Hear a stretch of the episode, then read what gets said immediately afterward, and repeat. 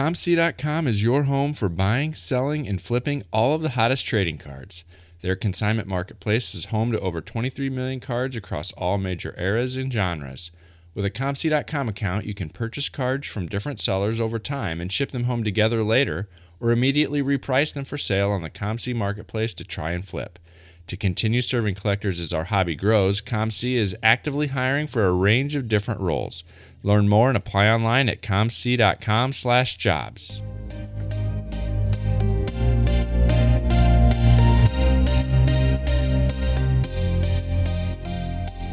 You're listening to the Wax Pack Hero Sports Card Minute, a podcast where we discuss both the hobby and business sides of collecting.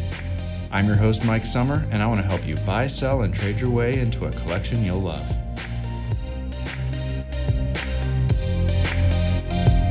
Hello, everybody, and welcome back to the Wax Pack Hero Sports Card Minute. Tell you what, we're wrapping up another week in the hobby, and it was a blast for me. I got to have a couple opportunities this week that don't come up all the time, but I had a lot of fun. One of them was a conversation with Bernard he had asked Rich Klein and I to come on to a Facebook Live and have a conversation about the pros and cons of grading. And so it was a great opportunity to talk about both sides of that topic with some folks who are, are as passionate about the hobby as I am. And we were able to kind of hash out the pros, hash out the cons, talk through the recent price changes that we're starting to see amongst the grading companies of PSA and SGC so it is it was a lot of fun to have that conversation on Facebook Live uh, with those folks. And also, that led to an additional conversation that will be the completion of one of my 2021 hobby goals, and that is knocking off the complete 1968 Topps baseball set. I had been whittling it down, I had only needed a handful of cards. Um, after last month's strong sales, I had a little extra funds to be able to put towards that. And so I picked up the bench rookie not too long ago, and then I actually picked up the big dog that I needed, and that was the Nolan Ryan rookie. I actually picked that up on ComC, was able to use some of my ComC store credit to, to land that Nolan Ryan.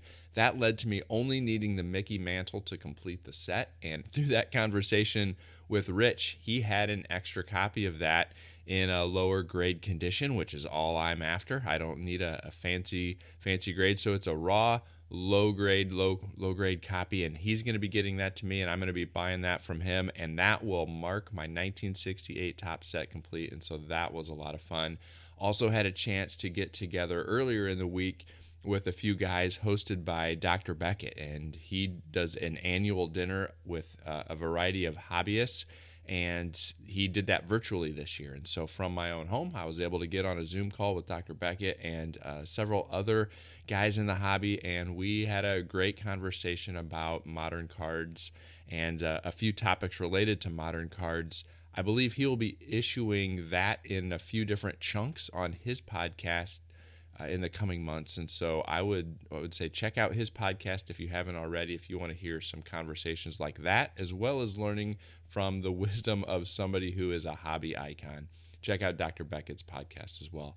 Well, today I have an interview for you with Greg Larson, and he is the author of the new book, or will be coming out soon, the book Clubbie and it tells about the two seasons he spent as a clubhouse attendant for the Aberdeen Ironbirds a minor league affiliate of the Baltimore Orioles. And so I got a chance to sit down with him, talk a little bit about his book and his process in writing the book, what he took away from that experience, and I think you're going to enjoy it. We'll get to that interview right after I tell you about Underdog Collectibles. They're an online shop run by collectors for collectors, and they break new product every Tuesday, Thursday, and Sunday night. Looks like this week they've got a variety of baseball, basketball, football products that are going to be available, maybe even some autographed baseballs that are going to be available. And so check them out at udogcollect.com for a break that won't break the bank. You can also follow them on Facebook, where they've got a great group where people chat, ask questions, just celebrate the hits that they've got, celebrate what they've accomplished in the hobby. It's a great community there on Facebook. And you can also subscribe to them on YouTube. That's one of the best places to watch those actual live breaks. So you buy into your break on their website at UDog Collect, then you subscribe on YouTube and watch that break unfold on YouTube. Check them out at udogcollect.com and tell them Wax Pack Hero sent you. All right, let's get on with the interview. Greg, welcome to the show. Mike, thanks for having me. So, your book recounts the two seasons you spent working as the clubhouse attendant for the Aberdeen Ironbirds, who is a, a low A Orioles affiliate. Let's set the stage a little bit. Now, you played ball up through high school and you worked as an equipment manager for your college team, correct? That's right. I actually played Division three baseball at Hamline University for about 48 hours before I was cut from the team. That was the extent. That was the end of my playing experience. And then when I graduated, I had experience as a jockstrap washer for the Division One Winthrop University Eagles. There you go. And and what did you study in school? Uh, I was actually an English creative writing major uh, in undergrad, and then I have a master's in fine arts in creative writing as well and actually taught for a couple of, I taught freshman English at the university level for a couple of semesters. Terrible professor, by the way. So what led to the opportunity to work with Aberdeen? It was a fluke because those jobs as a clubhouse attendant, those jobs don't get listed on websites usually. They get handed down to somebody's nephew or somebody's son or grandkid. That's just nepotism all the way through. And it was just a fluke that I graduated. My only experience was being a clubhouse attendant. I love baseball. I grew up a Twins fan. And I just happened to see that there was one of these clubhouse attendant jobs available in Aberdeen. I didn't even realize how much of a fluke it was until the manager, Gary Allenson with the Ironbirds, asked me how I got the job. And I said I found it online on Teamwork Sports Online. And it's just, they just shrugged it off like, how the hell did you possibly get this job? from a, a search, a Google search, basically. That's funny. And what years were you there again? 2012 and 2013. So now, when you went into that opportunity, were you going into the experience with a plan to write a book about it one day? No, it really wasn't until a few weeks into that first season I had an experience. Um, one of the players on the team, Alex Schmarzo, he's a pitcher on the team he was he called himself the resident senior citizen of the Ironbirds, and he was 23 years old, which is crazy. You know, New York Penn League short season single A doesn't exist anymore, but at that time that was crazy old for that level. Um, and he took me under his wing, and he sort of told me like, "Hey, man, this world." Uh, is not what you think it is. It's kind of seedy. We get paid $1,200 a month only during the season. And I found a player handbook and I saw wow, I'm, I'm the jockstrap washer and I'm making three times as much as the players. And that's when it clicked in my head like, oh man, there might be a story here of this behind the scenes sort of underbelly of professional baseball. Now, I thought the book does a great job of giving kind of that behind the curtain view of what life is like for both the players, the coaches, as well as the stadium staff. And it really, like you just kind of touched on it, busts some of those assumptions that many people might have. So, what surprised you the most about the way things really are? It's it's hard to talk about even in the book, but one of the first th- the open prejudice against Dominican players in particular, just the open way that people would people would discriminate against Dominican guys, and yet they weren't really taken care. of. There's nobody around to acclimate them to American life, let alone professional life. And it was the same case with American guys too. But it seemed like the Dominican guys who might have come from you know Santo Domingo and they come from poverty perhaps they did not have an opportunity to acclimate to that world and it was almost like that was held against them in the clubhouse for example sometimes the Dominican guys wouldn't have anybody translating for the um, English speaking coaches given like team speeches they'd just be left there like como like what the hell just happened that was the most shocking and I got sucked into it by the second season like I started feeling myself with those same prejudices like oh I'm not going to treat the you know, they call them conios, which is basically like MFer in um, Dominican slang. And I, I started treating those guys the same way. But the thing is, like, tw- at least at that time, about 25% of minor league players are from the Dominican. And it's a huge portion of minor leagues, even if at the time, like 12% of major leaguers are Dominican. and yet those guys just seem to be treated as second class citizens in the clubhouses. It felt like. You know, you talked about uh, a couple of the friendships that you did make, both just mm-hmm. now and also throughout the book. I, I was wondering, are there any relationships from those two years that continue today? So you remember Alan Mills? Alan mm-hmm. Mills, 12 years in the majors. He was the pitching coach with the Iron Birds for the two seasons that I was there. Um, Alan Mills has famously been in a couple of brawls. Uh, one in 1998 when he knocked out Darryl Strawberry. One in 2000 when he was a part of a LA Dodgers bullpen that fought some fans at Wrigley Field. Alan Mills was a uh, he's a brawler. I mean, like that's just his personality type. I haven't talked to him in five years since I was doing um, interviews for this book. He called me up on Saturday and uh, he said, first things first, I sent him a review copy. He said, first things first, do you have power and do you have water? I was like, yeah, I have power and water, but it's touch and go for a couple of days there. And he said, yeah, well, it's going to be touch and go the next time I see you, mate. You made me the damn villain of this book. And I was like, oh my God, which was horrifying because like the la- these are real people, but they're also character. It's this strange dichotomy of real people, but also characters in the story, including myself. And I had to explain to him look, man, like you're definitely not the villain of the story. Like we might be foils and we might be rivals in certain ways, but you're not the villain. And secondly, like anything I said about him disparagingly was me at the time, not me as an author now. And that seems to be everybody that has contacted me who's in the book has had a similar has had a similar um, understanding that Mills and I eventually got to that this is from that time it's not because I rip on people. I make fun of people. I make smart ass comments about myself and all of the people in there. Everybody's taking it uh, the way I hoped they would. That's good. Yeah. You know, as I read the book, it seemed the concept of respect comes up a lot. You earning the respect of the players, the players earning the respect of the coaches and the fans and the organizations, coaches wanting to be respected for their past MLB experiences and other examples throughout the organization. Can you talk a little bit about how that idea of respect comes into play? Yeah, it started one of the first things I learned from the um, the Orioles minor league equipment manager, basically the Orioles minor league overseeing clubby, Jake Parker. He pulled me into Ed Smith Stadium in Sarasota, the Orioles spring training complex, and he told me straight up, he said, respect is earned, not given in professional baseball. And he told me that I needed to beef up physically in order to maintain order in the clubhouse. He told me that he wrestled with players sometimes, like, hey, we did this as a joke, but also it's kind of serious. Like this idea that there's no HR department in a clubhouse, you know? So it's like, it's not completely Lord of the Flies, but it is uh, this feeling that we are self regulating and I was like the team mom in that clubhouse. If I did not maintain a level of respect with the players, I would lose the clubhouse. And that would mean, sure, tips would go down because I made my living off of tips and dues. That part would happen if I lost the respect of the clubhouse. But also, it would just make my life a living hell. Like I was literally living in the equipment closet that second season.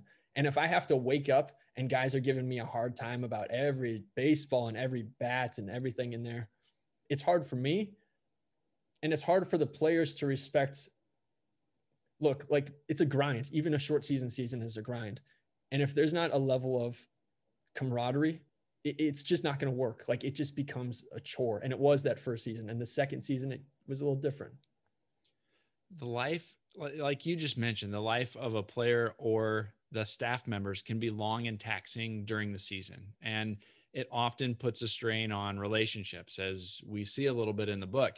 Is there anything you picked up from the experience that influences the way you approach work and approach relationships today? Wow.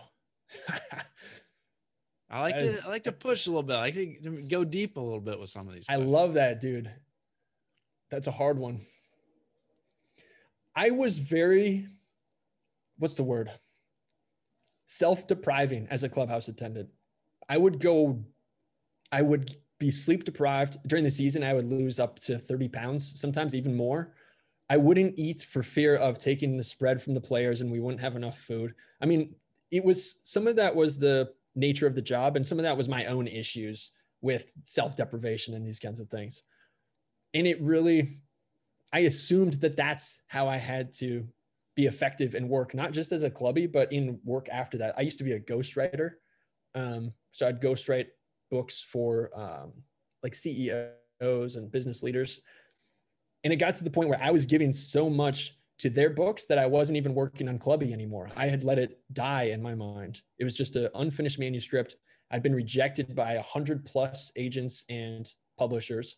And I was just giving all the same way I did when I was a clubby. I was just giving a lot of my juice to other people and then feeling resentful about it, thinking that this was required of me when in fact it was all of my own volition. Nobody cared if I ate an extra peanut butter sandwich as a clubhouse attendant. Nobody cared if I you know, took some baseballs for myself. I was the only one paying attention to that stuff. And like it took a lot of work actually publishing Clubbie, like lighting a fire under my butt to actually get it published. Rejected 221 times. The F- University of Nebraska Press rejected me once in the process, and I finally got them to come around. It was almost like taking that, taking something for myself and saying, I'm not going to deprive myself anymore. And I'm not going to deprive other people anymore either because people are going to enjoy the story. So why not give it to the world? Now, there's a lot of time spent alone with only your thoughts to keep you company when you're a clubby. Was that hard for you? is it hard for me? It is dangerously comfortable for me. You know what I mean? Like I tend to be a pretty introspective guy. I live way too much in my own head. It um similar to the self-deprivation thing, it turned into you know, sometimes I would be in the equipment closet by myself. It would be an off day. There's nobody else in the clubhouse except for me because I was living in there. And I would just, I'd think about home, my girlfriend in South Carolina. I would think about my playing days. I would think about how I had come to that point where, man, I loved baseball and I became cynical about it. And it was I don't know that it was good for me mentally, but it was almost necessary for me to go through, you know, like the only the only way you can actually get through an emotion is to feel it fully. And that isolation, I think, is I've learned to use it more as a tool, I guess. You mentioned while you were in the middle of it, it kind of made your view of baseball a little more cynical. Has that carried forward to today, or has that evolved a little bit now that you're several years removed from the experience? Uh, I hate to say it, but it it still carries on. Like I, I don't know who won the last five World Series. Um, I might watch a couple of Twins games here and there. I'll keep up with old Ironbirds players like Trey Mancini and Mike Yastrzemski, those guys, Steven Brault, who have, you know, had their time in the show. But um, I, I, quite frankly, I think baseball could stand to have a little bit more cynicism in the 21st century. I think the, you know, one of the big themes in the book, the big motif is about space and this sort of like cosmic perfect cosmic level of perfection that we project onto the game which i feel like is a relic of the past and i don't think it is applicable anymore like i think the only way baseball can succeed is if we sort of integrate that cynicism and accept the fact that it is a business stop fighting against that I, frankly i think the contraction is good for baseball first of all like the minor league contraction it allows major league baseball to give more money more money to the players who do still exist in the minors. Um, I think a little bit of cynicism is a good thing for baseball. Now, this is a hobby and sports card podcast, and mm-hmm. there's a few references to cards in the book. Mm-hmm. Several of the players you interacted with were pretty highly touted prospects, like the guys as you just mentioned, Mancini, Yastrzemski. They had cards while prospects, but I don't know that they had any while they were on the team of those that did, and, and that comes up a little bit, like I said in the book, what did they think about being on a card? Was that a topic that came up much at all within the, the clubhouse? That did not come up with the the top level prospect guys. I never once heard them think about it outside of I would hand them fan mail, they would sign the card, and they would send this self-addressed stamped envelope back to the fan. The guys I would say who were less likely to make the show those guys might have been more likely, like Alex Schmarzo, the pitcher who uh, took me under his wing. Before he got moved up to the Delmarva Shorebirds, I had him sign a baseball card of his that had been taped on the side of the washing machine uh, that first summer. It was there when I arrived, so I just left it there. And he became my best friend on the team. So when he moved up, I had him sign that card. Um, that card still that's the only baseball card I own, and I expect that I'll never own another baseball card. It's on my refrigerator right now. It's kind of um, counterintuitive, right? Like the guys whose cards would be most valuable seem to care about it the least. Yeah, that's interesting. Were there? You mentioned that's really the only card you have. Or was there any other memorabilia or things like that that you kind of kept as a souvenir from the experience?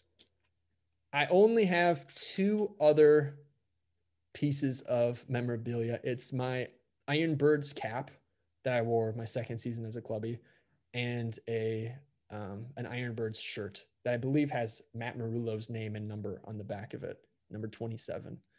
Other than that, I took pictures of stuff. it hurts my heart to say it, but after that last season, I took a lot of uh, my memorabilia and I sold it it hurts to say, but that's just that's what I did. I almost wanted to distance myself from it more. You know what I mean? Um, but those three items are all I have left, and then the memories, the book, man. Yeah, that, that that's great. What what have you been up to in the years since? So since that 2013 season, I got my master's degree in creative writing. I taught freshman English at Old Dominion University for a couple of semesters since then, after I graduated, I've been ghostwriting for CEOs.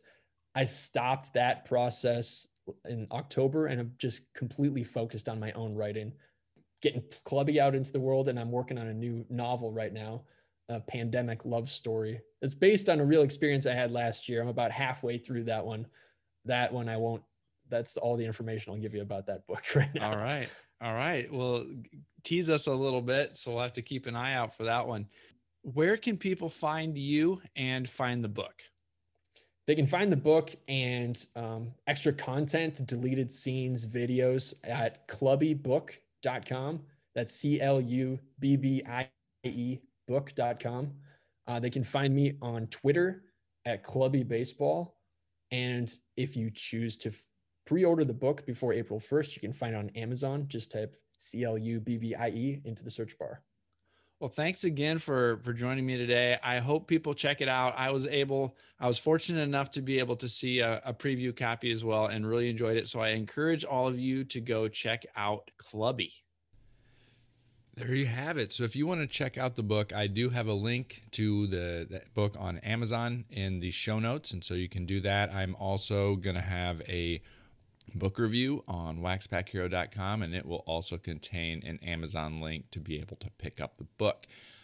As some of you know, I spent uh, several seasons as a volunteer baseball chaplain with an independent minor league team here in our hometown, the Normal Corn Belters. And I saw a lot of parallels between what I experienced getting to know those guys and, and what Greg relayed with Aberdeen. And so it was it was neat to kind of see those connections that that consistency exists kind of at all levels of minor league baseball. And so i, I kind of had a personal connection to this book as well. I really enjoyed it and i would encourage you to check it out well, that's all I've got for you today. So before we go, I just want to remind you to leave a rating and review on your podcast app of choice. Send me an email. Let me know what you like, what you don't like about the show at waxpackhero at gmail.com and follow me on Twitter at the Mike Sommer.